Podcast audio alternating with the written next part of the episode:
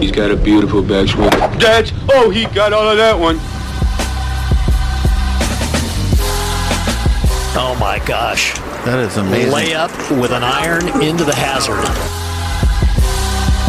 Oh my god, you had to deal with the golf course people too!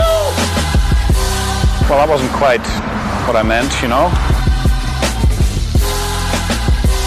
What is good, everybody? Welcome into the 73rd Hole Podcast, the official podcast of Golf Oklahoma. Sam Humphreys, Taylor Williams, Jim Woodward with you as always. We have to start, T Dub. Yesterday, Woody and I went up to Southern Hills to play in the Oklahoma Golf Hall of Fame Scramble.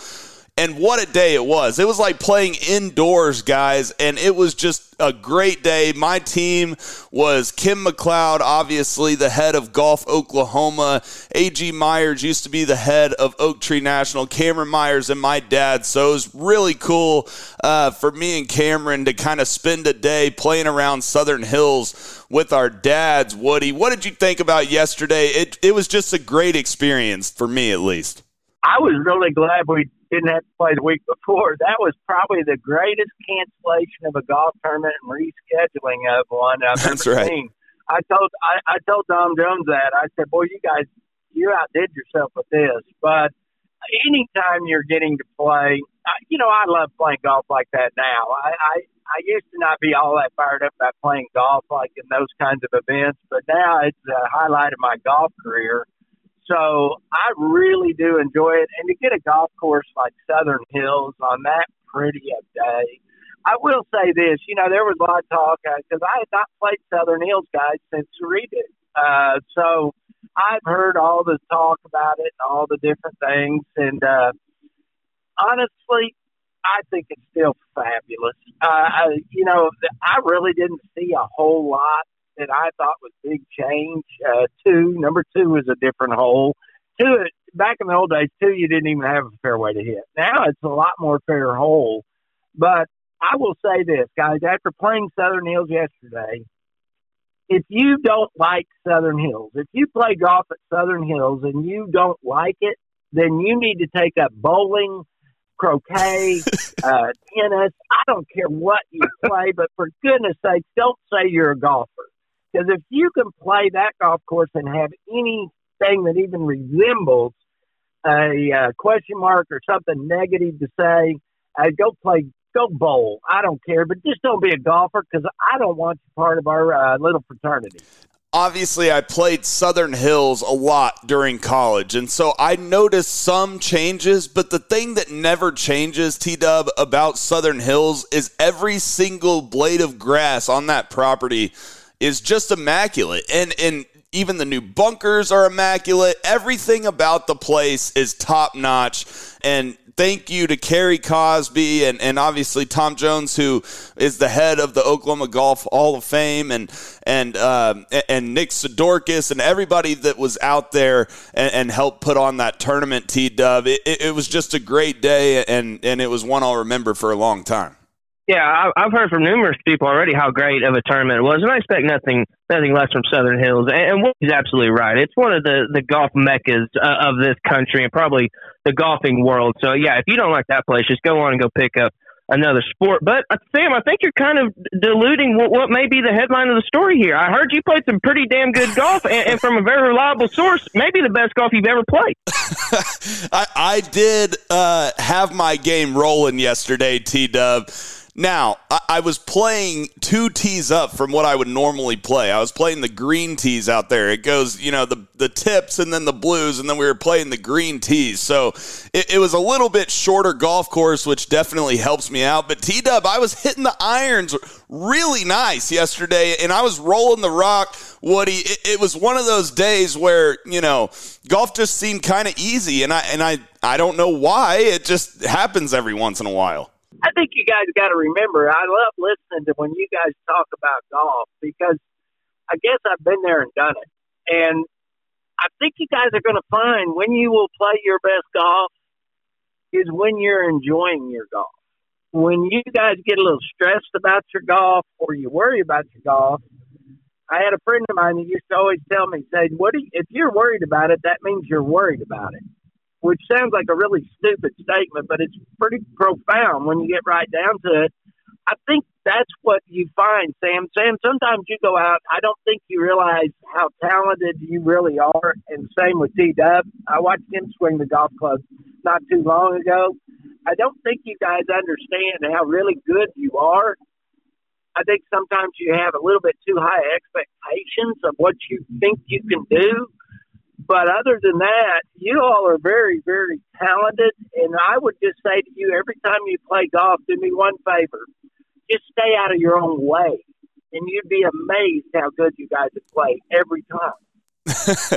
well, Woody, I, I think that uh, Good the, the head pro, Cary Cozby, after the round, he goes, "You at least need to try to play in the state am." And I, and I promised Cary Cozby that you know I would play in the state am, but he gave me some really good advice. He said, "You don't want to wake up one day when you're 40 and think, well, you know, I should have played more golf in my 20s and 30s, you know." And so, eh, I think I might, you know, practice a little bit and put a couple tournaments on my schedule just after yesterday. Woody, it just it's one of those deals where you know, you play competitive golf for so long.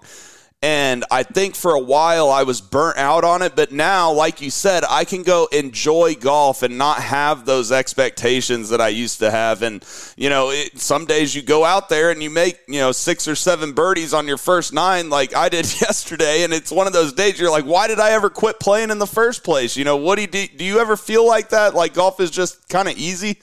Well, and, and there were there were days that golf was easy, and, and and I think anybody that plays golf will have those days, and that's what keeps us coming back. I find it. I kind of get tickled when you say you were you played so much competitive golf that you kind of felt burned out. Well, try being 65 years old and how much competitive golf right. I played. And you lifetime. played on the PGA Tour too or or a Scott Verplank or a Bob Tway, all those guys that we've had on our show, what you find what I would say this to you guys, both of you, because you're young, and a lot of our listeners that are young and out there want to be competitive and play golf, do it. Please do it. But but also be aware that they're not always going to be good days. You're going to have your ups and downs, and that's why golf is such a great sport. But remember this: I've told you guys that story. When I decided I'd had enough, and everybody would tell you when I, when you're you're done, you're done when I went to a, pro, a major and I was teeing off on the first tee and had no butterflies, I know I told you that story. That told me I'm done. Because if I'm not nervous, then that means I didn't care. And if you don't care, then you don't want to be even out there playing. So there's a fine line that we talk about where you got to just relax and have fun, but you still got to give enough credit in there that you're trying to compete, you're wanting to win. So again, I think if you don't play competitive golf, you're cheating yourself for one thing, because if you're especially at the level you guys are at, and a lot of our listeners are at, if you don't test yourself, it's like a fighter pilot doing nothing but train, train, train. You know, if you if you talk to a fighter pilot, which I've had the joy of doing a number of times, they can't wait for a war. And you guys would look at them and they go, "What? You want a war?" And he goes, "Yeah, I'm tired of training." I want to know what I can do under fire. Well, professional athletes, we're not talking about going to war, but you get the gist of that. If all you do is practice and play with your buddies and you never really go and play a golf tournament, then you don't really know if you're ready, right? Well, you're 100% right, truly are, because at the end of the day, if you're if you're talented at something and you don't live up to what you fully believe your potential is, you're always going to regret it. You always will, and you'll whether it's not being able to sleep at night, whether it's just sitting around doing whatever you do at your regular job, and you just kind of get this weird feeling in your stomach of disappointment. I mean, that's going to be it until you give it your full go. So, Woody, you're 100% yeah. right, and uh, I, I fully believe in, in what you said, and it looks like you're, you motivated Sam. You might even motivated me. I probably played more more golf this past summer than I played in the last probably eight years. So I mean, I think that hopefully we're on the right track to maybe figuring something out. And uh, but one thing I want to ask uh, want to ask you guys before we get done because Sam played so well yesterday. I remember at the hashtag NDLZ scramble, uh, you two were kind of working on some different swing fundamentals. So I want to ask you, Sam, was was Woody's secret sauce the reason you started playing so good with your irons? well, I hate to break it to Woody, but I just wasn't thinking at all. I was just kind of looking at the target and swinging yesterday, Woody. So I apologize for, you know, not trying the new stuff. I'll probably have to put that into uh, into practice a little bit more before I go try it, especially at Southern Hills. well, do me a favor. Yes, I would really want you to practice before you try what we were working on. You need to spend a little bit of time at it for sure. And- now, I will say something. I will say this to you guys too. I've always been a guy that I would rather try and fail than never try. right. And a lot of people look 100%. at me when I, when when a lot of people look at me when I say a statement like that, and they kind of go, "What?" And I go, "Yeah, at least I tried." If eh, you know, when I tried, when I decided I was going to try to get on the PGA Tour, I had a lot of people tell me I was crazy and that I didn't have any. I had no business trying that. I didn't have the talent. I didn't have any of that going for me. There's no way I could play on the PGA Tour. Well, I mean, you know, I, I use that as fuel, which a lot of people do when they're athletes. So I'd much rather you guys go out and try. And if you don't, and you know, if you don't win the state amateur, it's not the end of the world. If you do, I'm going to be proud as punch of it. I'll brag on you like a big dog.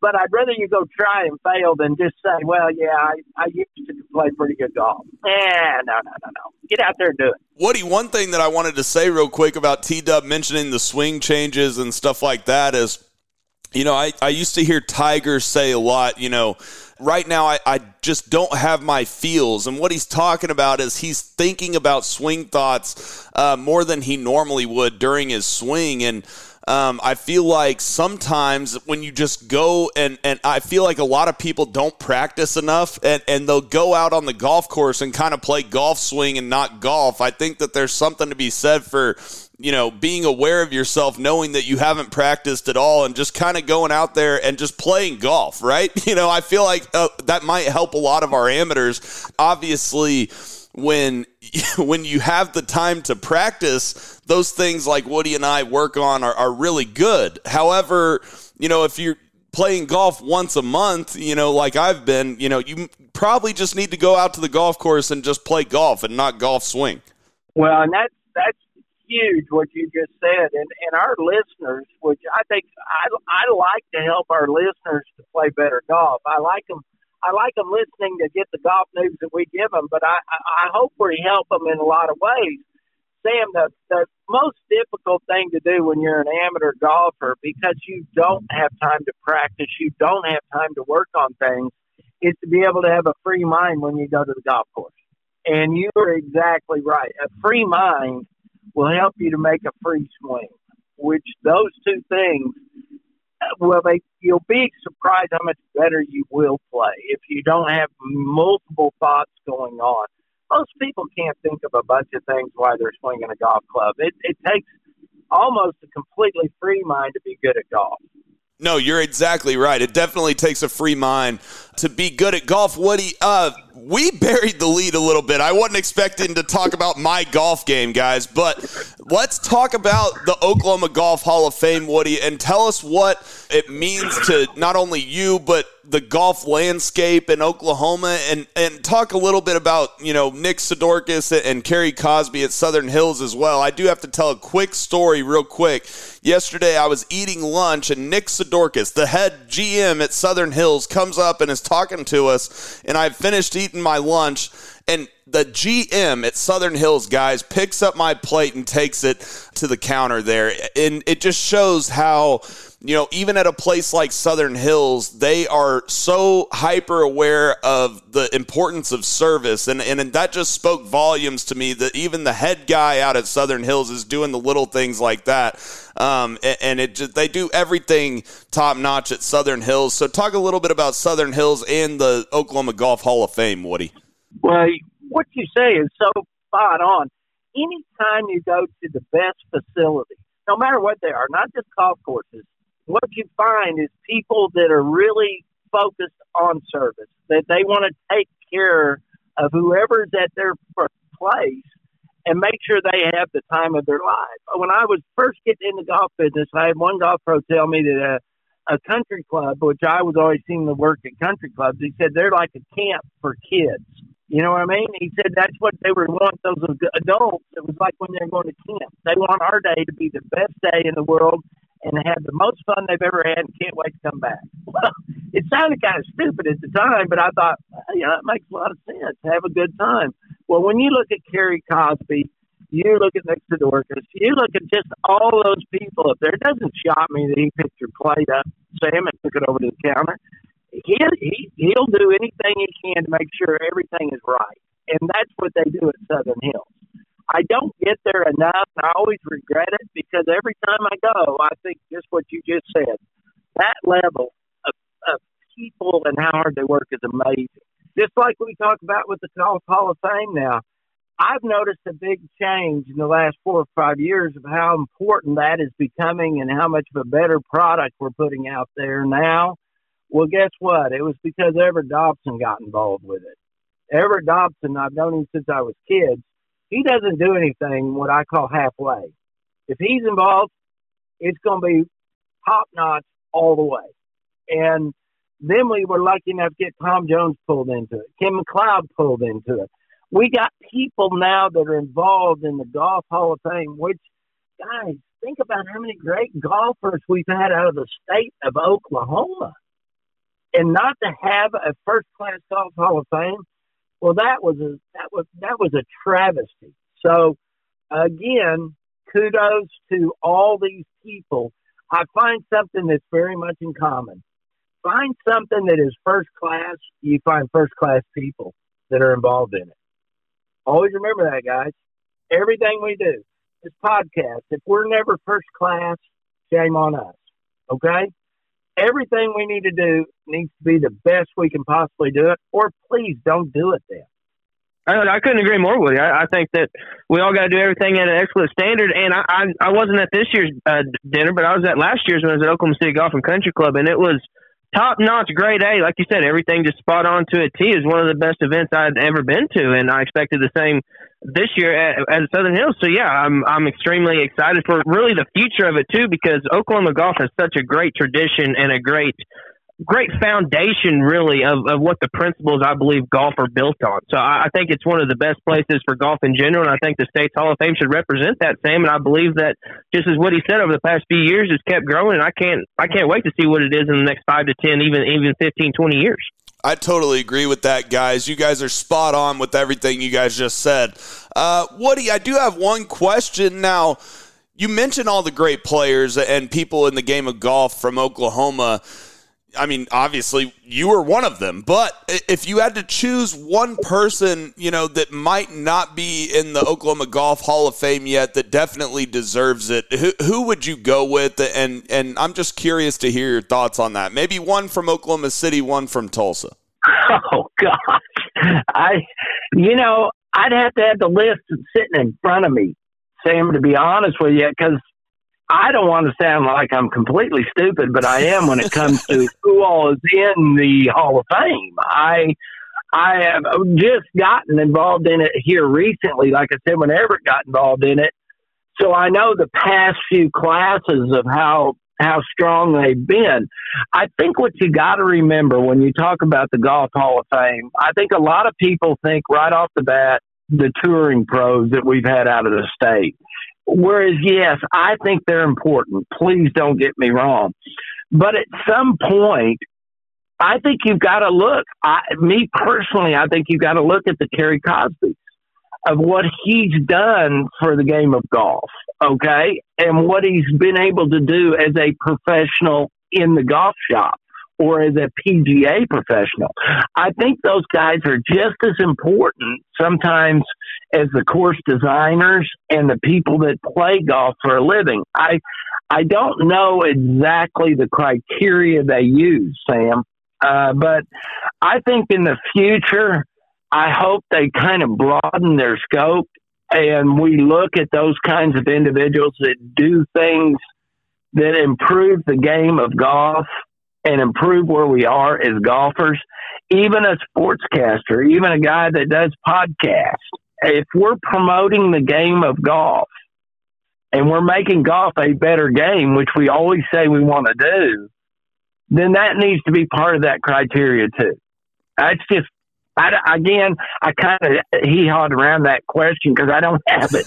I don't have an answer who was there, but you could see where I'd be going if I did have one of those things. If I could pick somebody, that's where I'd go. No, you went the direction that I was. I was thinking you would go there, Woody. I, I just wanted to kind of expand on that and let people know there's more people in the game of golf in Oklahoma than just the touring pros. And I do want to circle back one more time uh, to something that Woody said before we get off of this subject, and that's Everett Dobson. Woody, um, we did see yesterday that uh, the Everett Dobson Award was given out, and, and the scholarship was given out uh, to a woman golfer. I can't remember her name right now, but she plays golf at OBU, um, and I think is even an assistant coach now. But speak a little bit about the Everett Dobson Award and how cool that is as well, Woody.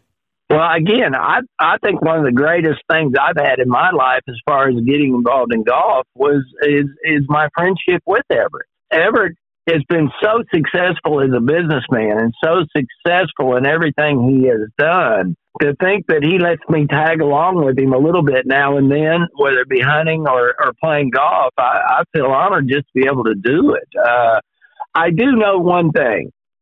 He loves, he has a passion for golf okay, more than people really know. And that's how we got to be good friends is through golf.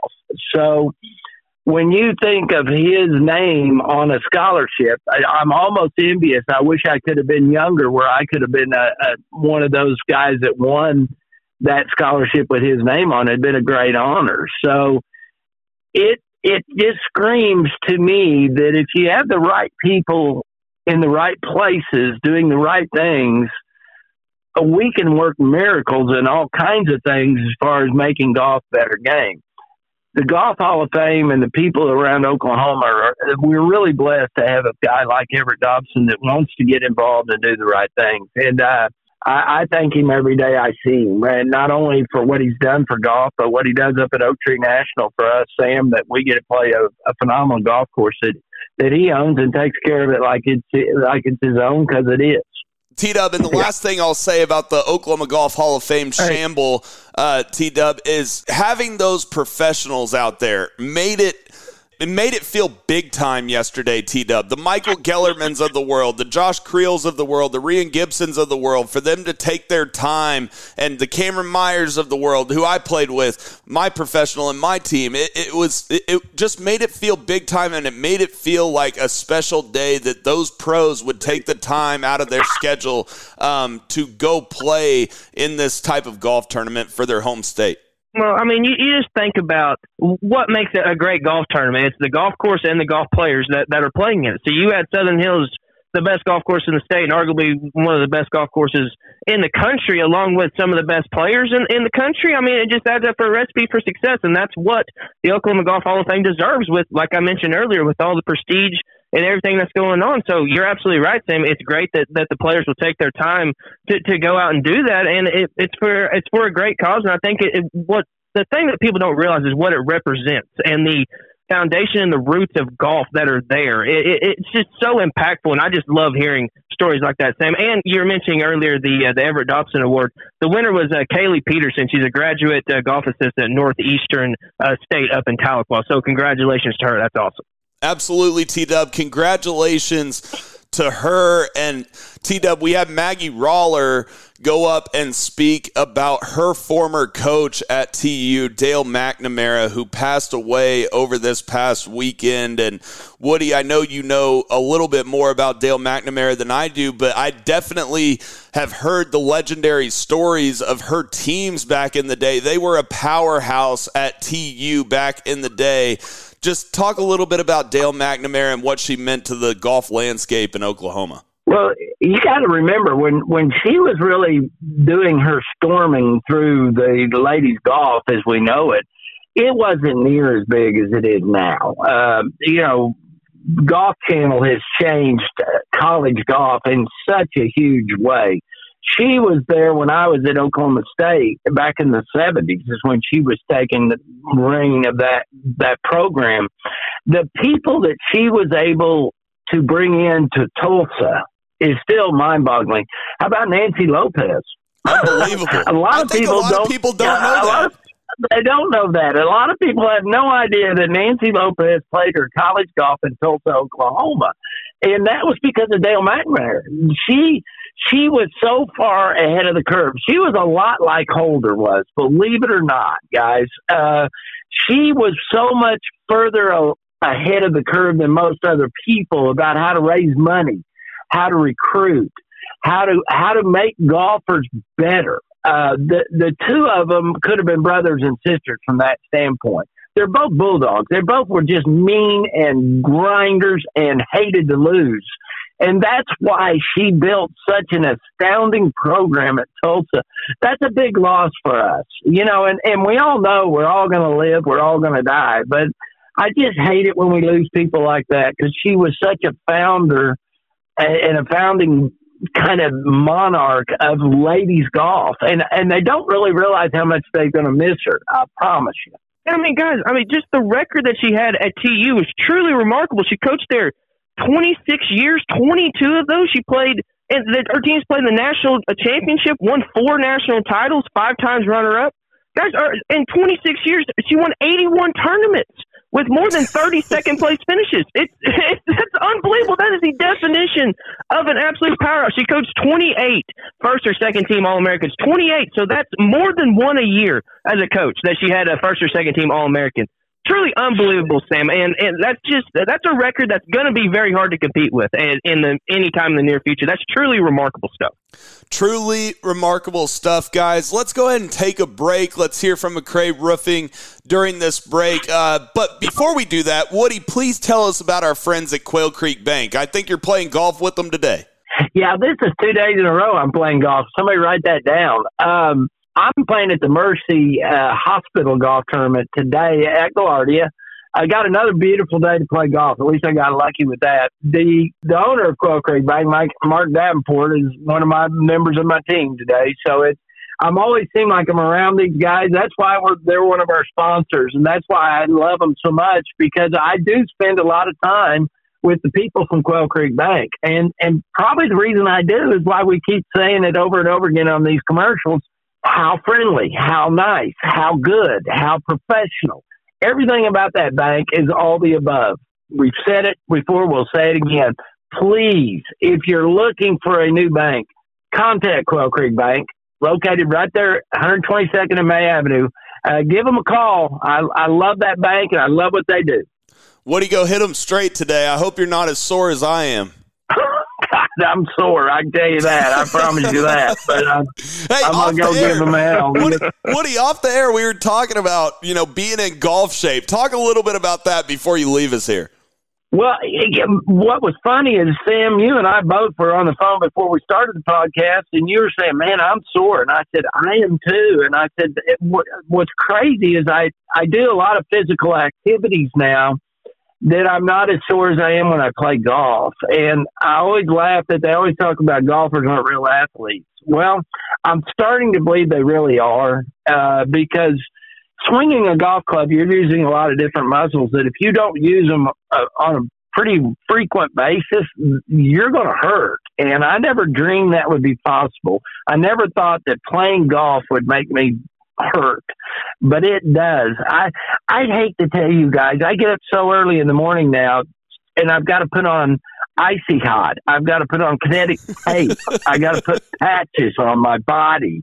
I've got to take Advil. Um, I've not got my medical marijuana yet, but I'm considering it so I can get some some kind of marijuana on my body. I, I'm I'm trying everything I can but I think the bottom line is, is I'm old. You guys tell me I'm old. I don't think I'm old, but I, I act like I'm not old, but I'm old. So again, if you're hurting out there, you got to spend more time swinging a golf club because those muscles will hurt if you don't use them. That was Jim Weedward. I mean Jim Woodward of Oak Tree National there on the 73rd Hole podcast, the official podcast of Golf Oklahoma.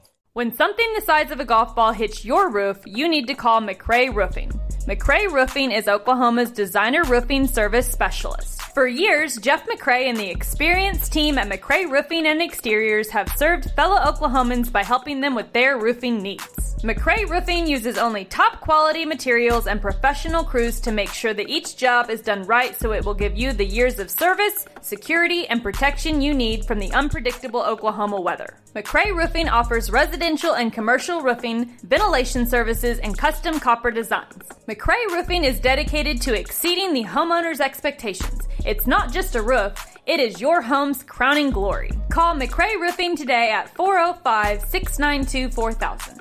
That's 405 692 4000. Make sure to also visit their website at McRayRoofing.com. That's M C R A Y roofing.com.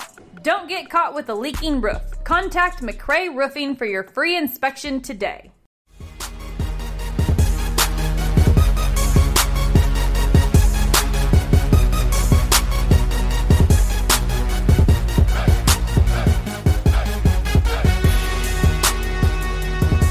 And we are back rolling along here on the 73rd Hole Podcast, the official podcast of Golf Oklahoma. Definitely go to golfoklahoma.org right now. Ken MacLeod doing some great stories, not only on Dale McNamara that you can read right there on the front page of our Golf Oklahoma website, but you can also read the story on Preston Albee of Choctaw, Oklahoma, winning the Red River Challenge over Ryder Cowan, who we have had on the podcast in the past. I remember, obviously, I went down to Ardmore and covered him in the 3A state championship. T He's going to OU next year. And uh, Preston Albee T Dub gets it done in a playoff over Ryder Cowan. They both shot two under for two rounds. Uh, Preston shot 68 70. Ryder shot 67 71. And uh, T Dub, tell us a little bit about that playoff because I can't imagine many tournaments having more pressure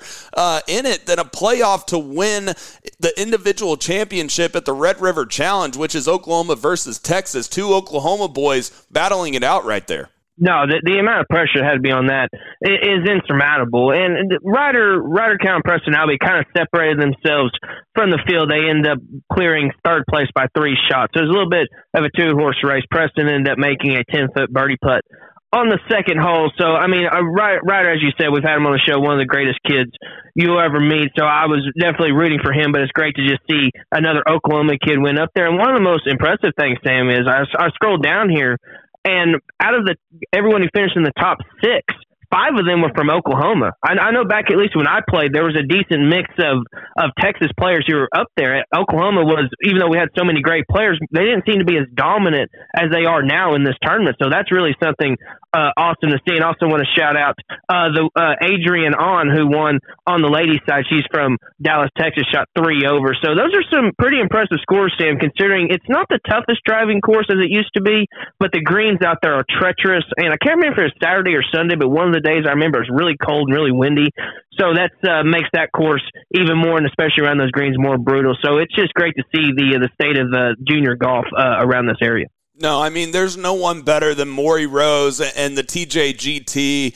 Uh, Maury obviously doing the OJGT. T Dub, that was one of my favorite tournaments to play in as a kid because you looked forward to it all year. You you gained points. It was like the the FedEx Cup for junior golf in Oklahoma and for two Oklahoma boys because the Oklahoma boys used to struggle a little bit against the Texas boys. Obviously, if you remember names like Jordan Spieth, right, were on the Texas team back yeah. in the day. They were pretty decent. Scotty Scheffler was on the Texas team back in the day. Um, obviously, Adrian On from Dallas, Texas, gets the win on the girls' side. But to have two boys from Oklahoma uh, in a playoff to win the Red River, that is just big time. And I think it says a lot for junior golf in Oklahoma, T Dub. It, it absolutely, and, and just the, what you said about Maury Rose. I mean, we, we were talking earlier, Sam, about people who should be inducted into the Oklahoma Golf Hall of Fame. And I tried to find a list, and the list I find found, I don't know if it's complete or not, but I did not see Maury's name on there, so I don't know if he's in or not. And he would be at the top of my list of people who should be inducted in the Hall of Fame. What he's done for junior golf and making this tournament as prestigious as it was. I believe he started the tour what 2002 or 2001, somewhere around that time. So it's been about two decades worth, and just to see the growth uh, of golf around this area is just truly, truly spectacular. I, and you're exactly right, Sam, with what you talked about earlier, with just the hype for this tournament at the end of the year. It was basically like the Tour Championship. I think I played in the Red River three, maybe four times. How many years did you play in it? Man, I don't even know. I played in it pretty much every year from the time that I was 11 until I was what 17. T Dub and uh, yeah, I was going to say probably six or seven. Honestly, yeah, probably six or seven years right there, T Dub. And and I do also want to shout out the other guys in the top five here. You had Rhett Hughes from Edmond, Grant Gudgel from Stillwater. Grant Gudgel obviously going to Oklahoma State, plays his golf uh, at Stillwater High School, and then Parker Sands from Edmond as well. You had the top five guys all from Oklahoma, T Dub, not just the two guys in the playoffs. It's big time golf here in the state of Oklahoma.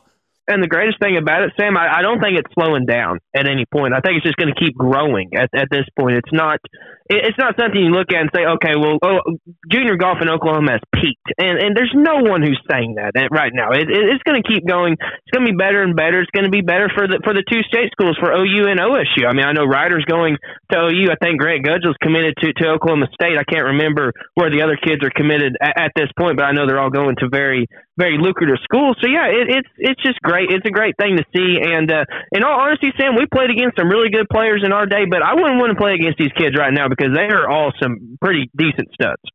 No, you're exactly right. And I think that the high school golf landscape has changed a little bit. I think it's a little more um, I don't know, competitive across the board than it used to be. It's not just a bunch of guys from one school like Edmond North or stuff like that. You still have Parker Sands from Edmond North. You know what I mean? But it's you. You got guys like Preston Albee from Choctaw and Ryder Cowan who goes to OCS and Rhett Hughes from Edmond and Grant Gudgel from Stillwater. There's guys all across the state of Oklahoma playing great golf right now in the state of Oklahoma. T W, do you agree with me on that? Oh, 100%. I, I think what it is, it's very similar to kind of what you've seen in, in college golf. It's just the facilities get so much better, and these kids have access to the technology, to the TrackMans. You know, they can be fitted when they're 13, 14 years old, and then they can just get get new clubs every single year, get fitted. And, and some people aren't able to do that, but a lot of people are. And it just it, the resources there ha- have made it so much. I, I don't want to say easier, but it's made it it's made it easier to ex- ex- to access the talent and potential that you have is probably the way that I would like to phrase it because you know so many people back back at least when we played Sam you know you you would just go to the store and buy a driver off the rack you know or at least uh, even when I was younger that that is what most people did. Towards when I got into college is when fitting became really really pertinent. And, and now it, it's just it's just so much good thing. And then the, the the grasses the courses that these kids get to play the competition as you mentioned earlier getting to play against other kids in the OJGT um every single week in the summer it, it just it makes you want to be better because Sam, if you don't get better, you're going to get beat, and that's one of the most beautiful things about it is that it, it's the competition that breeds off of the OJGT that makes it uh, so beautiful. No doubt about it. And obviously, we mentioned Adrian On, who won on the girls' side. Uh, but I also want to mention Darcy Wright from the Woodlands, uh, who finished second. Kinsley Jones, Meg Tilma. Those girls are both from Kansas, from Wichita, Kansas. I would assume that they play on the OJGT. You had Jordan Arts from Trophy Club, Texas, rounding out the top five. And I also want to give uh, the low Oklahoma girl, Lucy Dar, a shout out. She finished seventh uh, in the Red River Challenge, T Dub. Just a great event and, and one of those you'll remember for a lifetime, even though those kids probably don't realize it right now. Oh, it's like, and for the most thing too is that this is the close to most everyone's junior career, right? Like I never played a junior tournament after the Red River. I mean, you're not going to very few, very hard to find tournaments November and December. You may be able to go south and find some if you they want, but that was the end of my season. that, that's, that's a very good point. Day, very good point. that, that's a good point. I mean, I, at this, at this point, if you want to play, you can probably play anywhere you want, which is also to the accessibility as I mentioned to earlier. So, yeah, beautiful thing to see. Every, every kid's going to remember this tournament. And I think the restoration of Dornick is going to make this tournament even more prestigious because I think it brings Dornick back to the roots of what Perry Maxwell wanted to build. And so that just goes even more to the foundation of what I was talking about earlier about Oklahoma golf. And it's just been, uh, like I said, a beautiful thing to see. It's like you plant a tree and you just see how beautiful it becomes uh, after years and years. And I feel like that's what I'm seeing uh, with the OJGT and in particular the Red River tournament. Yeah, and T Dub, speaking of that Oklahoma victory, we are now joined by the head of the Oklahoma Junior Golf Tour, Maury Rose. And Maury, we just talked all about the Red River and how much not only it meant to us, but how great the play was down at Dornick Hills. And Maury, you had five boys in the top five, all from Oklahoma. I can't remember that ever happening, Maury. That was unbelievable play, uh, especially on the boys' side from Oklahoma. And Oklahoma gets an another victory. Just tell us a little bit about the experience down there at Dornick Hills this past week. And you guys know because you you both played it. Uh, it's a great experience every time. Uh, Dornick Hills, the membership and everything there has been so gracious to us. This was the 18th year of it, believe it or not. But uh, it was rainy on Friday. Uh, virtually none of the kids really got a good practice round because of the heavy rain we got all day down there. But uh, Saturday it was still wet, uh, but the golf course is in beautiful shape, and I mean the kids played great. Maury, how have you noticed the uh, since the Tom Doak restoration down there at Dornick? Have you noticed the the course change place over the course first fifteen or sixteen years? The tournament was there when it was, it was uh, how it was originally designed. Now, since the restoration, have you noticed it play differently? Uh, it really, it, it, of course, I was fortunate enough to play in Oklahoma Open years ago when it was like it, it was, where they did you know several minor restorations, and then they've gone back to that same look.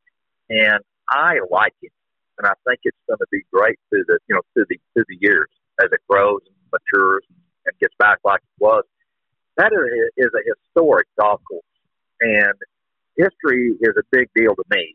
And I know that's I think, and you guys, like you agree, looking back at your childhood, going there and uh, seeing the and playing the very first golf course that Perry Maxwell ever designed is a history thing to me.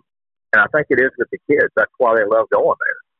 Absolutely, Maury. And obviously, we mentioned Adrian On on the girls' side who got the win from Dallas, Texas. Uh, but, Maury, I am looking here in the top five. There's two girls from Wichita, Kansas, who I said I, I would assume that they play on the Oklahoma Junior Golf Tour. Am I right about that? And Kinsley Jones now, and Meg I, Tilma? Yes, yes. Talk a little bit about their game and, and what they meant to the victory there for, for Team Oklahoma. Uh, well, I mean, they played with us for several years and still do periodically, and uh, and, and and they're wonderful people, wonderful kids. You know, to a degree, whether they play for us or whether they play for for Texas, uh, sometimes things happen that they have to do that. Uh, but our girls and them know each other, and uh, it's a great uh, uh, get together for a lot of them because they've all grown up playing there.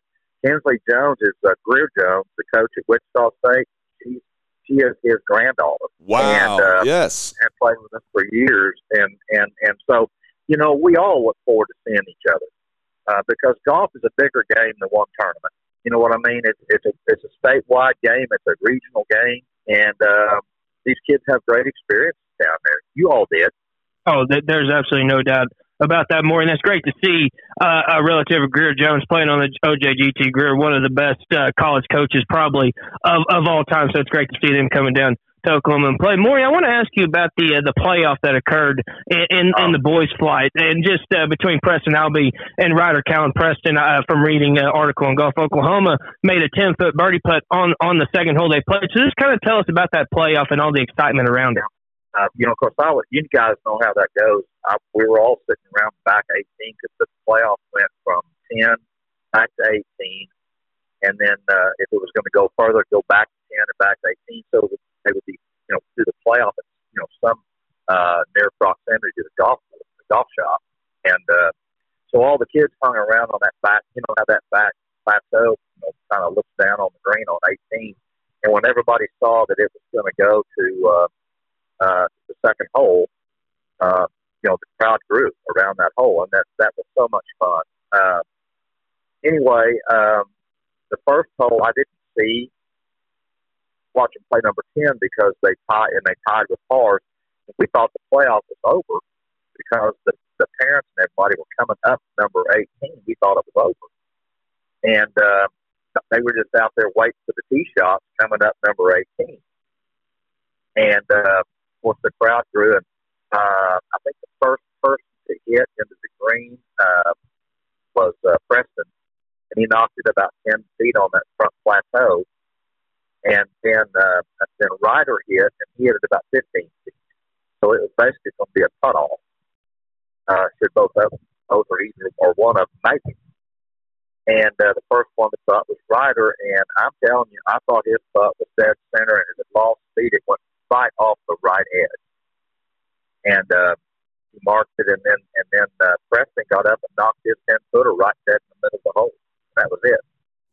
That is It big. was exciting. That is big time there, Maury. And talk a little bit more about Preston Albee. Obviously, I've covered Ryder Cowan quite a bit going to Uh-huh. Oklahoma. Talk a little bit about not only Preston Albee's game, but what schools he might be looking to go into. Yeah, I have no idea. You know, he's just a sophomore. And it was interesting because we were looking for a really good picture of him uh, uh, to send to Golf Oklahoma magazine, holding the trophy or the team trophy or whatever. And uh, as I was talking, as I was t- trying to get hold of Preston, I called and called, and he would he didn't return the call. And he called me and he goes, "I'm sorry it took me so long. I was at basketball practice." Wow. So I, he plays basketball, I guess, for Choctaw High School in addition to golf. Uh, but uh, really good athlete, comes from uh, from really good athletic family. Uh, he's a great player, obviously.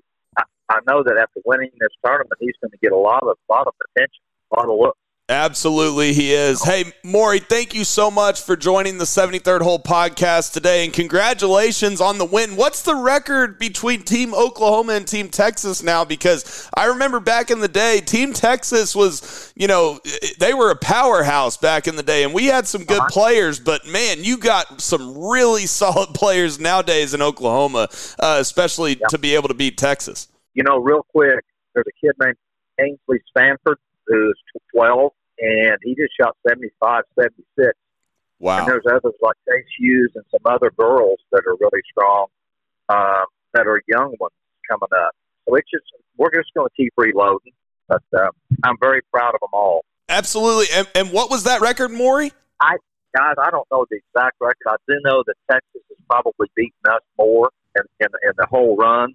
Recently, we've been doing pretty well. And and you know what? We're just going to keep having that great tournament between the two states. I love it. and and it and it and it's it's just because it's so good for the kids and the families all all enjoy going and uh, we're just going to try to keep getting better Absolutely, Maury. Thank you so much. That's legend in the state of Oklahoma, Maury Rose, head of the Oklahoma Junior Golf Tour. Maury, have a great day, okay? hey miss you guys Miss Thank you, you, Maury, miss for you that too, you. Maury. Absolutely. All Miss you. we'll talk to you later. Bye-bye T Dub, so Team Oklahoma gets the win over Team Texas. And speaking of team events, T Dub, the four aces win the team championship down at Doral. They shoot seven under in the finals and beat Team Punch, Cam Smith's team, by one shot. T Dub, this was one of the most electric things I've watched. And I loved the fact that there was no individual aspect to it.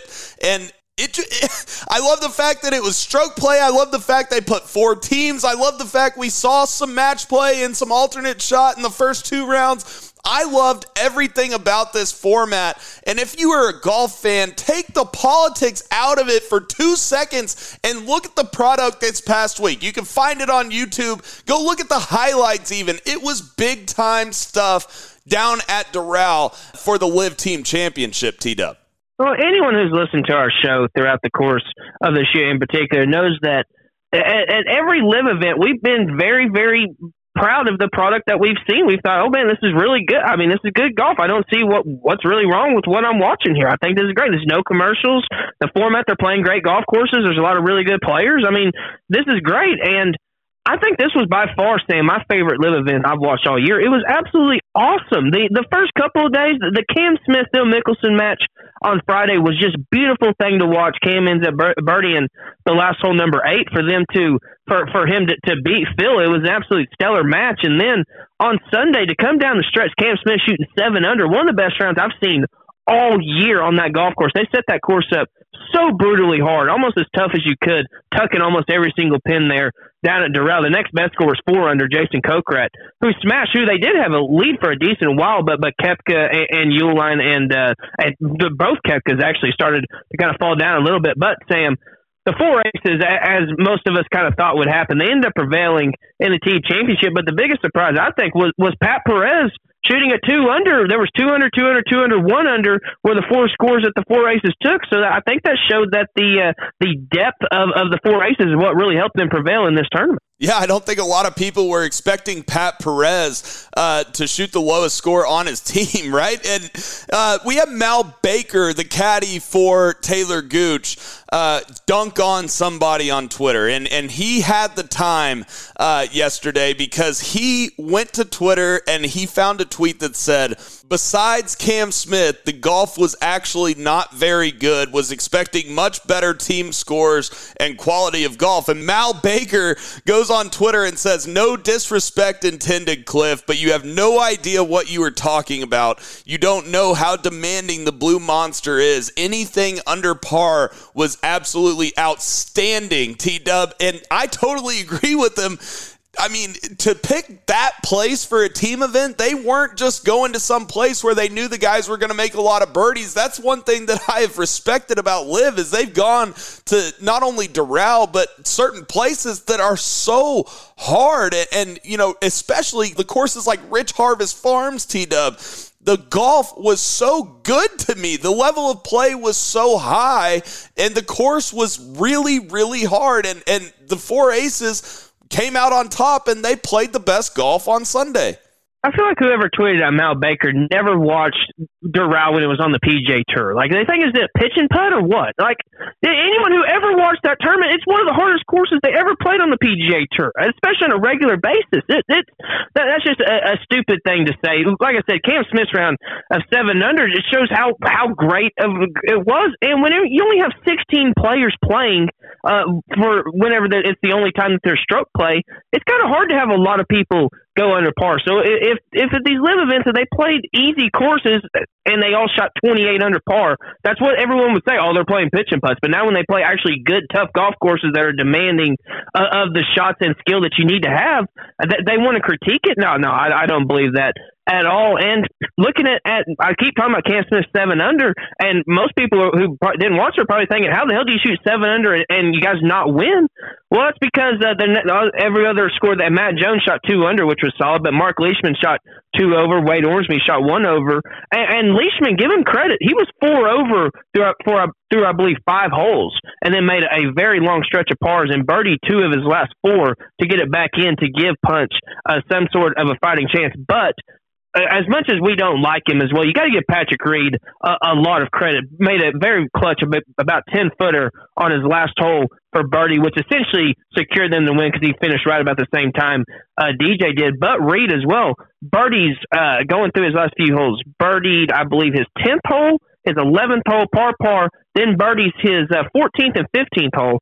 And actually, on 18, which was his 16th hole, he hits it in the water, Sam, and has to drop really, really far back. Has a has some sort of uh, fairway wood into the green puts it in the greenside bunker and has a really, really good up and down. I think right there when I because I watched almost every shot on Sunday. For me, that's where I felt like the four aces had it won at that point because Reed could have made double, could have made triple, and when you're counting every single score out there, that's going to have a huge impact uh, on your team. For him to make a bogey there, I think was super, super clutch. Everyone's going to look at the putty man of the last hole, but I think him making that bogey there is really what helped uh, give him momentum and his team uh, to victory. Absolutely, and T Dub, I think the thing that I liked about this format the most is it takes a team effort. I mean, we even saw guys like a Taylor Gooch who made five birdies and six holes on the actual back nine there. Now, he did have three bogeys in, in a row on the front nine, but it took a team effort. He made the long putt earlier on in the round. He made the, like I said, five birdies in six holes. Every single guy on that four aces team made the putts when they needed to make them, and that's why they beat Team Punch by one shot.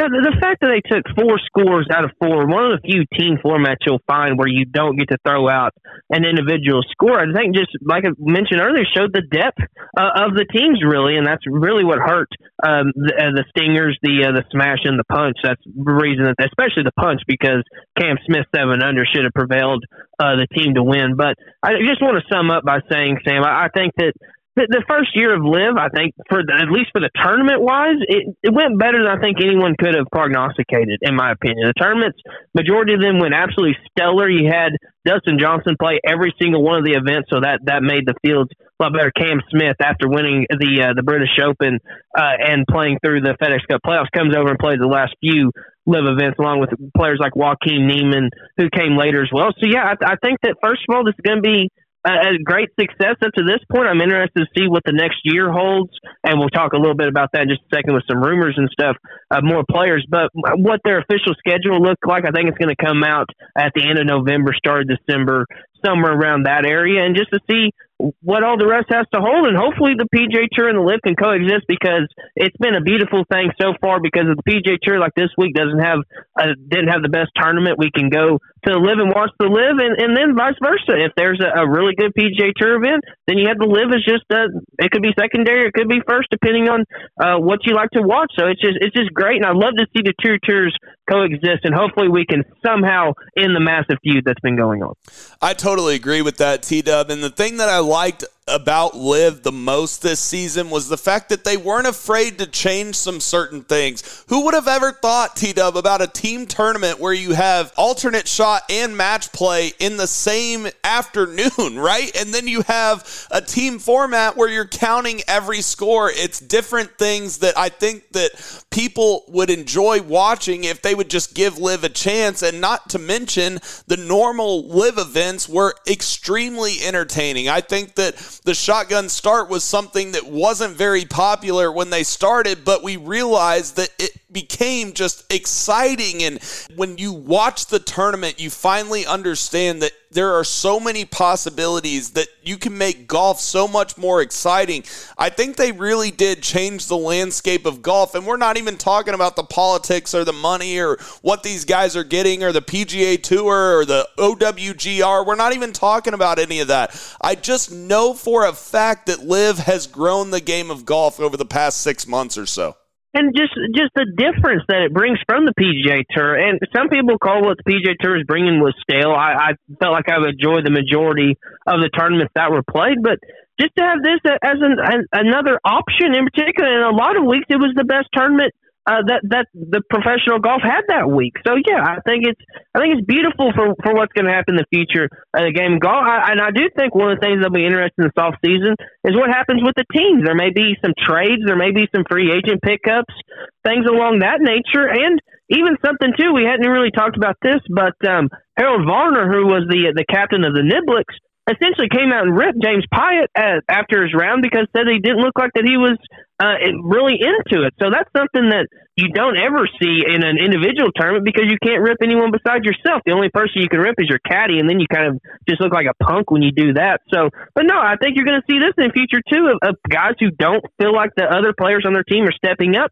They're going to get called out, and so that's just another dynamic to this that people really didn't really think about that would happen. That is so so many extra layers to it, like you're mentioning, Sam. And uh, I'm excited for the future uh, of not just LIV but professional golf in general because, as you mentioned earlier, I think it's in a better place than it was a year ago, which a lot of people won't agree with. But uh, I'm going to stay firm in that decision. T Dub, you made a great point right there. And we hear all this crap about LIV being an exhibition, which I think is just ludicrous, right? And we heard Harold Varner after he beat Brooks Koepka, he was told by Bubba Watson that, hey, great win beating Brooks Koepka in the singles match, but your team is is not going to win. And, and you saw Harold Varner just kind of be like, damn, dude, that sucks because, it, and he's like, I would have taken a loss for my team to be able to win. It's something that we've never seen in golf before. And, and, you know, a few of us have that maybe played college golf, but especially not on the professional golf landscape.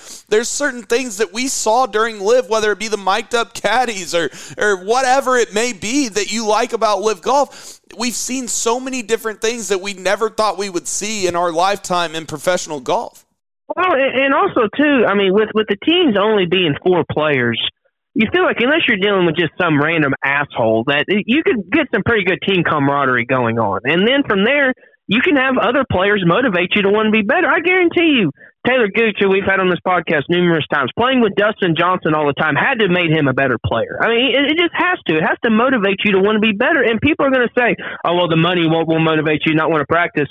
Playing against and on the same team is one of the, the best golfers of all time. It, it's going to make you want to do that. And the same for even the team that fills with the high flyers as, as Matthew Wolff. I mean, that's going to motivate him to want to be better. And the, the things that he could learn as well around the greens and chipping from Phil and course management, things like that. It, it, just another layer of something that people don't talk about, but an extra dynamic of why I love the the future of where the LIV's going. And as long as can avoid the politics and hopefully they can get some sort of TV deal going. I know that we don't want to see the the commercial free thing go away, but I feel like for this format to exist in the future, I feel like it's going to have to. We and that's heard that from Taylor Gooch that you know it's it's going to have to, unfortunately. And, uh, and it has to because you look at where the PGA Tour gets most of their revenue, it's from TV contract, and that that's what LIV is going to have to do at the end of the day. And as long as it's not like, and I don't think it's going to be like the what a lot of PGA Tour coverage is, where you get 45, 50 percent of it being commercials, and you don't really see you see maybe ten but shots will, hey, before they go back I, to another. I, I do want to butt in right here because I do want to say that even if they have commercials, the volume of shots that we will see in between those commercials, I would love to see the numbers on the shots that are shown on the PGA Tour in between commercials, especially on a Thursday or Friday, compared to what we might see on LIV once they get that TV contract. Well, and, and on the PGA Tour, especially Thursday and Friday, you have split wave tee time. So you're going to have majority of the time you have half the good players going, or the the star players is what what brings in the audience.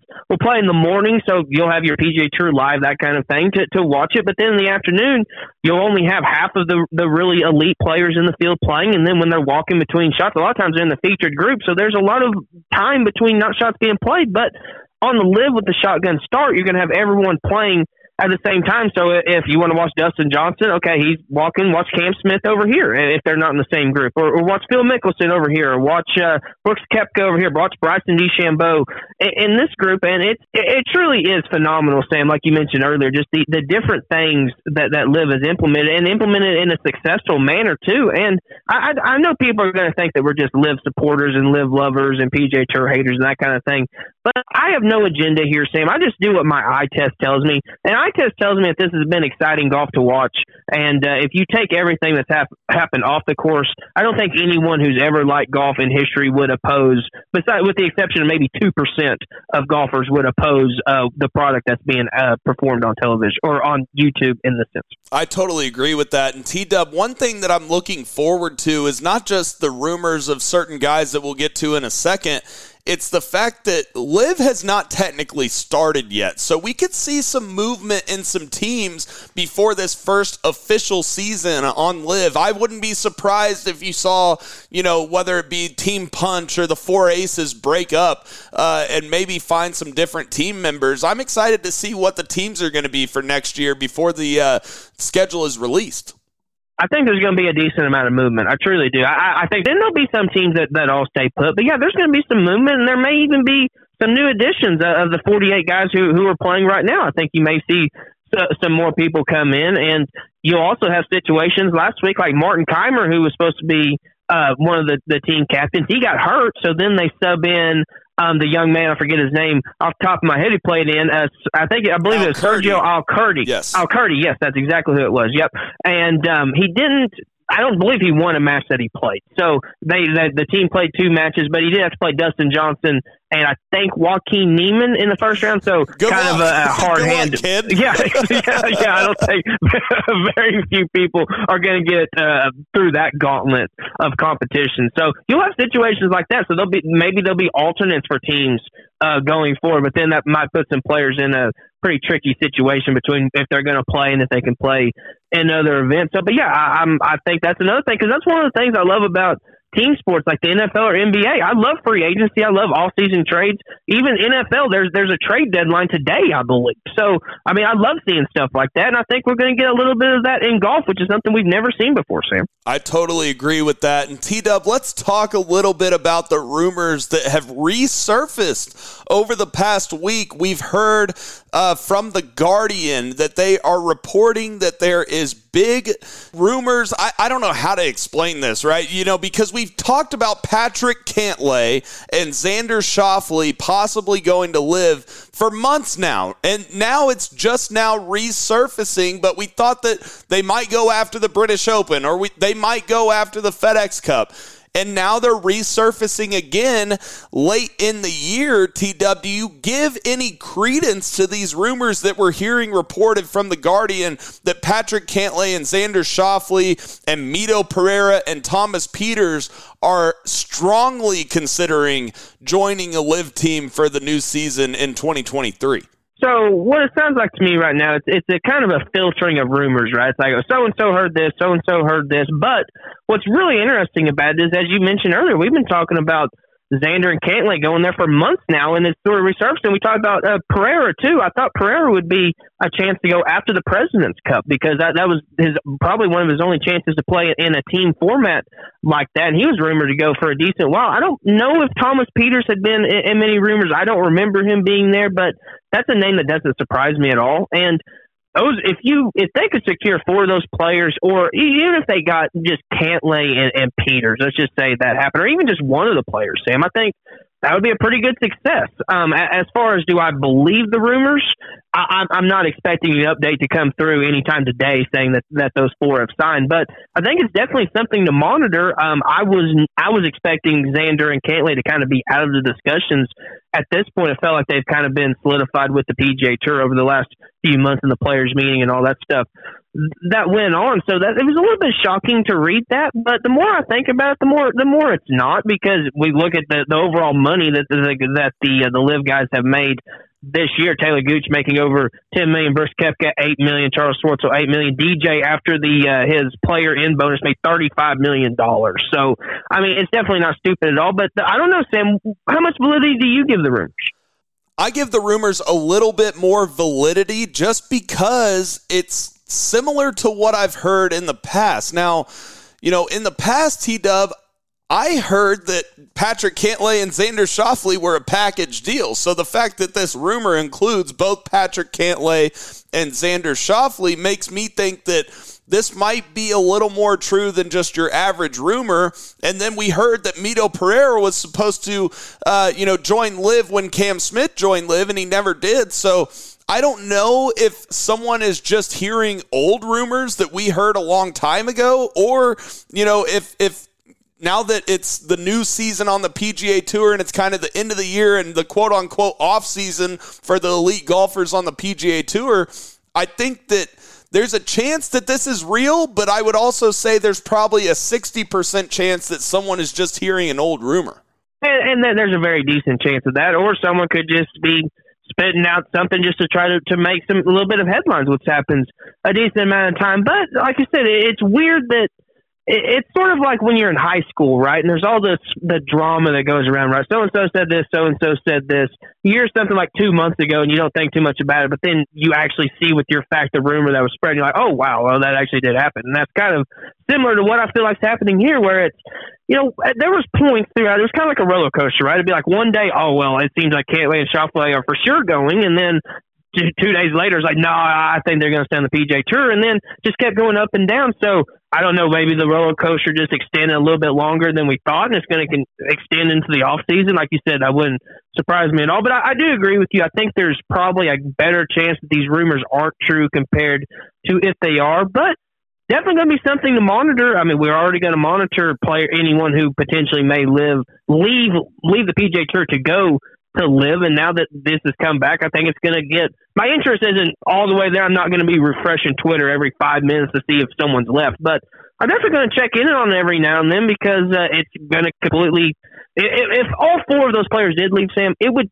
change the way that the PGA Tour has to move going forward, don't you think? I mean, yeah, those four guys, but really the two that matter are Patrick Cantlay and Xander Correct. Schauffele because right now the PGA Tour has Rory McIlroy, Jon Rahm, Xander Schauffele and Patrick Cantlay and Justin Thomas. If they lose any of those guys, their product diminishes by, you know, by 200 times, right? And so to me, T Dub, I think, just in my mind, I think that the best chance you have of one of these guys actually going to LIV would be Patrick Cantlay. And if the PGA Tour lost Patrick Cantlay, that's one of their top five guys on the PGA Tour. That's a huge hit to the PGA Tour. And like we've talked about, I don't need the PGA Tour to take a hit. I'm not rooting against the PGA Tour. I do have to give credit, though, for LIV if they do get a guy like this, because that would be a massive get. And if they actually get Patrick Cantlay and Xander Schauffele, is there a chance that LIV has a better product than the PGA Tour all of a sudden? So, uh, not going off the OWG or going off the uh, the, the strokes gained rankings, Rory and and Rahm are one, two, but Cantlay and Schauffele are three and four, and then Cam Smith is six. Dustin Johnson is, is eighth in there. So you'd have if that happened, you'd have four of the top eight. So I definitely think you'd be top heavy there. And then just looking at the, the names of the PGA Tour would have, obviously Rory and Rahm are, are huge names. You have Scheffler in there who de- who could definitely carry you for a little bit. But then you get down, and, and Finau's a, a, a big name when it comes to the fan base, so I can understand him, you know, being a, an eye catcher. But then like Sungjae Im, I love Sungjae Im. I love watching him play golf, but I don't think people are going to tune in and say, "Oh, I need to buy PGA Tour live to watch Sungjae Im play." You know, in the morning. You know, there's not many people that are doing that. They're going to need players like like Justin Thomas and Will Zalatoris, and, and even a Viktor Hovland, who we rumored for a long time That's uh, right. to go to LIV. If he, if those guys can stay on the PGA Tour and they can succeed, the PGA Tour's going to be just fine. And honesty, they'll be just fine as long as they have Tiger Woods um, on their back too. So uh, really nothing. We're not saying anything is going to happen with the PGA Tour, but if LIV does keep poaching even more players here and there, it's just going to keep making the PGA Tour look more in the mirror and maybe make even more changes. As much as I agree with all the changes that have been made so far, there's probably even more room for improvement. And I hope that is a consequence of all these decisions that are going on, Sam. And I will say that the more and more guys that LIV gets, the better chance that LIV has of getting not only official world golf ranking points, um, but getting their guys into more and more majors as well. Because the more time, the more times you keep Patrick Cantlay or Xander Schauffele or Dustin Johnson outside the top twenty in official world golf ranking, the more and more you know diminished the official world golf ranking is, and and then the majors would have to take a look at changing their criteria. Um, I think another you know kind of implication in this is that Patrick Cantlay and Xander Schauffele, T Dub, could be looking at these numbers and say, yeah, I know Dustin Johnson got, you know, X amount guaranteed, but this guy just made 35 or 6 or 7. I, I, I don't know the exact number, T Dub. What was the exact number on what Dustin made throughout his LIV, the, the eight events on LIV? To me, Uh, the number I'm seeing is thirty-five million six hundred thirty-seven thousand. Exactly. So maybe Xander Schauffele or Patrick Cantlay are looking at that number and saying, man, I mean, he's just making a killing over there, and eventually he's gonna, you know, be in the majors too. Why would I not take a look and, and at least entertain this idea of going to LIV, right? Well, and another reason too, I don't believe we've talked about this, is another reason why I give the the rumors just a little bit more validity than I would think was the CEO of the R&A came out a couple of days ago and said we're not going to ban anyone from playing in, in the British Open, which I think is something that hasn't really been highlighted a whole lot, but is a Well- really big big state point. And and go ahead, Sam. You know, uh, he did definitely say that, but however, they will still be going off official world golf ranking. I think you might hear the Masters say that exact thing as well.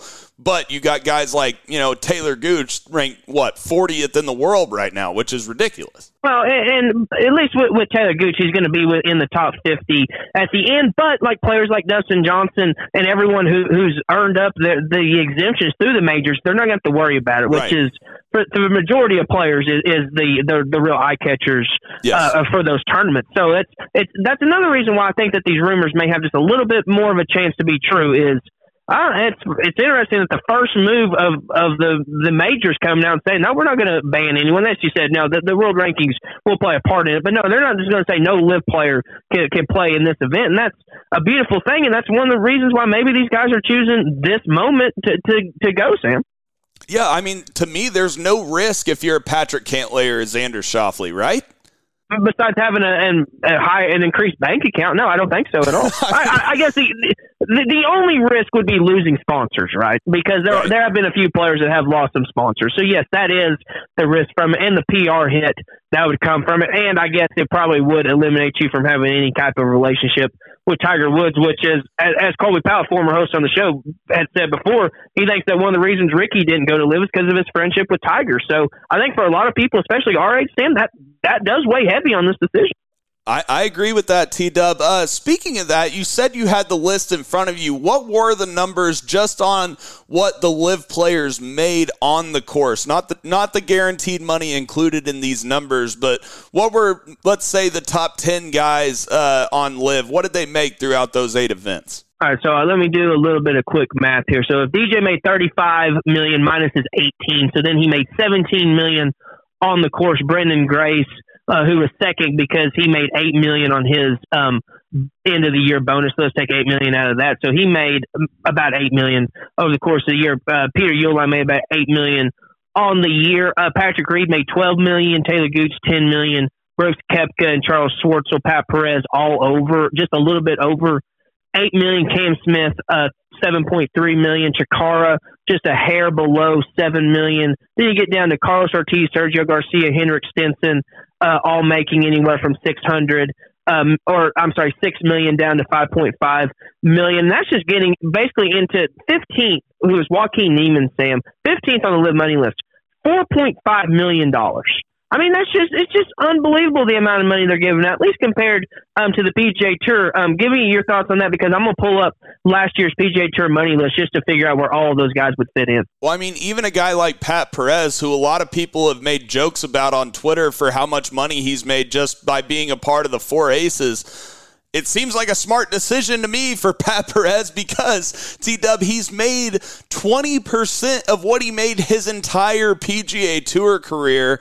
And to me, if you are a guy like Xander Schauffele or Patrick Cantlay, it just seems like you have to be looking at those numbers. I know that people want these guys to only care about quote unquote legacy or, or quote unquote the PGA tour and, and, and trying to break all these records, but how do those records help my wife? How do those records help my daughter, right? And so to me, I think that those numbers are significant in trying to get these top players, whether people like it or not. Oh, and, and that's and anyone who doesn't look at that is just is just in over their head to think that oh well an athlete needs to think only about their sport, not about their family, because everyone else in any other job looks at their family. And, and just just for you talk about Pat Perez earlier making eight million dollars that would have put him sixth on PGA Tour money list. Sixth in, in money. Pat Perez. Are you kidding me? Chacarra at, at six point nine million would have been ninth. He would have made he made more money than Justin Thomas. Sam. Justin Thomas, who won the PGA Championship. Wow. Chacarra made more money than in in six events or whatever. Is that not mind blowing? That is mind boggling. That is the most maybe mind boggling LIV stat that I've heard. That Chacarra made more money than Justin Thomas last year. Uh, let me get the exact. So, uh, six point nine million versus six point eight million, about a hundred thousand more than, than Justin Thomas. PJ, major champion Justin Thomas. I, I will. I will say this, Sam. The uh, the the PGA Tour list I'm looking at doesn't include um, what the FedEx payout was. So I can't remember where JT right. finished in the Tour Championship. So he may have ended up making a little bit more. But just straight off of uh, dollar made, I know that Chacarra has the team aspect where he made a little bit. But just on the on the surface of it, yeah, Chacarra more money than uh, JT. That is unbelievable, T Dub. Uh, speaking of Chacarra, obviously he played his college golf at Oklahoma State. Uh, the Oklahoma Sooners got a win in Hawaii over the past week, and and I guess we'll end the show with that, T Dub, because we definitely got to talk about the Sooners getting a win. We thought they might be down a little bit this year, but definitely a great you know taste in your mouth to go into the offseason here for the Sooners. Yeah, what a great way to end uh, the fall schedule and get uh, you know some momentum going into the spring, they had three guys finish in, in the top 10, Sam. Uh, Jake Holbrook, uh, Andrew Goodman, Stephen Campbell uh, finished fifth, fifth, and 10th. Respectively, Patrick Rhodes finished uh, 17th in there. So four guys inside of the top 20. Very, very impressive there to see. They ended up beating Clemson by, I believe, was that 12 shots. So Clemson's got got a fairly decent program. So yeah, it's uh, very good to see, and good to see uh, some of the low scores that were played. Uh, Holbrook shot uh, 66, 66 his last two rounds. Andrew Goodman shot 64 in the first round, along with a 66 in, in the final round. So yeah, it's uh, it's a really good thing to see the uh, the the the OU get a little bit of momentum going in the spring. Because as you mentioned, you know, they lost a lot of players last year and a lot of really good players. And with, with how good teams like North Carolina and Vanderbilt are going in the spring, they'll have to, uh, you know, it, it's just bottom line. They'll have to get better if they want to win a national championship. And I definitely think they're on the right direction. And luckily, they have about six to seven months uh, to get their games in gear because uh, competition is going to be fierce this year, Sam. Absolutely, it is. And we even saw, by the way, I, I do want to mention this because we even saw Tennessee freshman Caleb Surratt last week at the Bermuda Championship. Somehow I missed this when we did our Bermuda recap, but I have to mention this, T Dub. Listen to this. He finished tied for 65th in the golf tournament, um, but the Tennessee freshman goes out there and shoots 71, 64, 85 65. Now, let's just say he shot even par in that third round. He would have finished tied for 11th as uh, a freshman at Tennessee. Now, obviously, he didn't do that. He shot 85, but to me, I know he shot 64 in the second round, but that 65 after shooting an 85 is more impressive to me. And if I'm a college coach, I absolutely love that because it helps the team out, right? Well, and I'm looking at a scorecard here, Sam. On the 14th hole on Saturday when he shot his 85, he made a 12 on the 14th hole. A 12. Wow. That, that, that is just eight over. He was one over on his round for the day, I believe, and then um, seems to make a 12. And I watched a little bit of, of Bermuda the, the last few holes, and that 14th hole, Sam, one of the narrowest holes I've ever seen on television. That thing is, is, is extremely narrow. The guy who was leading the tournament, Ben Griffin, had the infamous layup with an iron into the hazard with a one shot lead. And so I could easily see a situation where Surratt maybe hit it left, tried to hit it out, could, couldn't get it out, that kind of thing. So it, eh, that goes to show one hole, and that, that's something too. Being being a young kid as he is, you you don't see PGA Tour veterans make 12s very often, with the exception of Kevin Na down at TPC San Antonio, made a 16 or whatever it was, or or a man John Daly at Bay Hill who made an 18 or whatever. But that's those that's a special occasion there. So these, these are generally things that you don't see happen from PGA Tour veterans, and, and Surratt will probably learn from from that moment because, as you mentioned, if he just made a par there, if he gets nine shots better, he's going to propel himself into a top already top 25 finish. So it's the kid's got a lot to learn, but you definitely tell he's an exceptional talent with that 64 65 he posted on Friday and Sunday, Sam. Absolutely, T Dub. Did we miss anything today here? It was a little bit longer show, but we had a lot to talk about with the uh, Oklahoma Golf Hall of Fame scramble, and then we talked to Morri Rose, and, and we had a lot to talk about today. Did we miss anything in the professional golf landscape? Uh, I've hit everything on my list, Sam. It's been, like you said, a long show, but a great show, just hopefully highlighting how, how great the state of golf is in the state of Oklahoma. And I, I don't think we've solidified what show we'll do this yet, but just want our listeners to pay attention because we're planning on doing it sometime after uh, LIV Miami. We will have our season uh, end uh, award show, which we called the Holies last yes. year. I think that's a pretty cool name, so we'll get that in. So, not exactly sure when that's going to come out, Sam, but want our listeners to stay tuned for that because it was a major hit last year. And now that we have Woody on, giving some of his awards, I expect it to be many, many times better. We're definitely going to do that. And we also talked to a couple of Oklahoma legends, not only in the game of golf, but in just the sports landscape of Oklahoma as well yesterday, that are excited to come on the podcast sometime soon.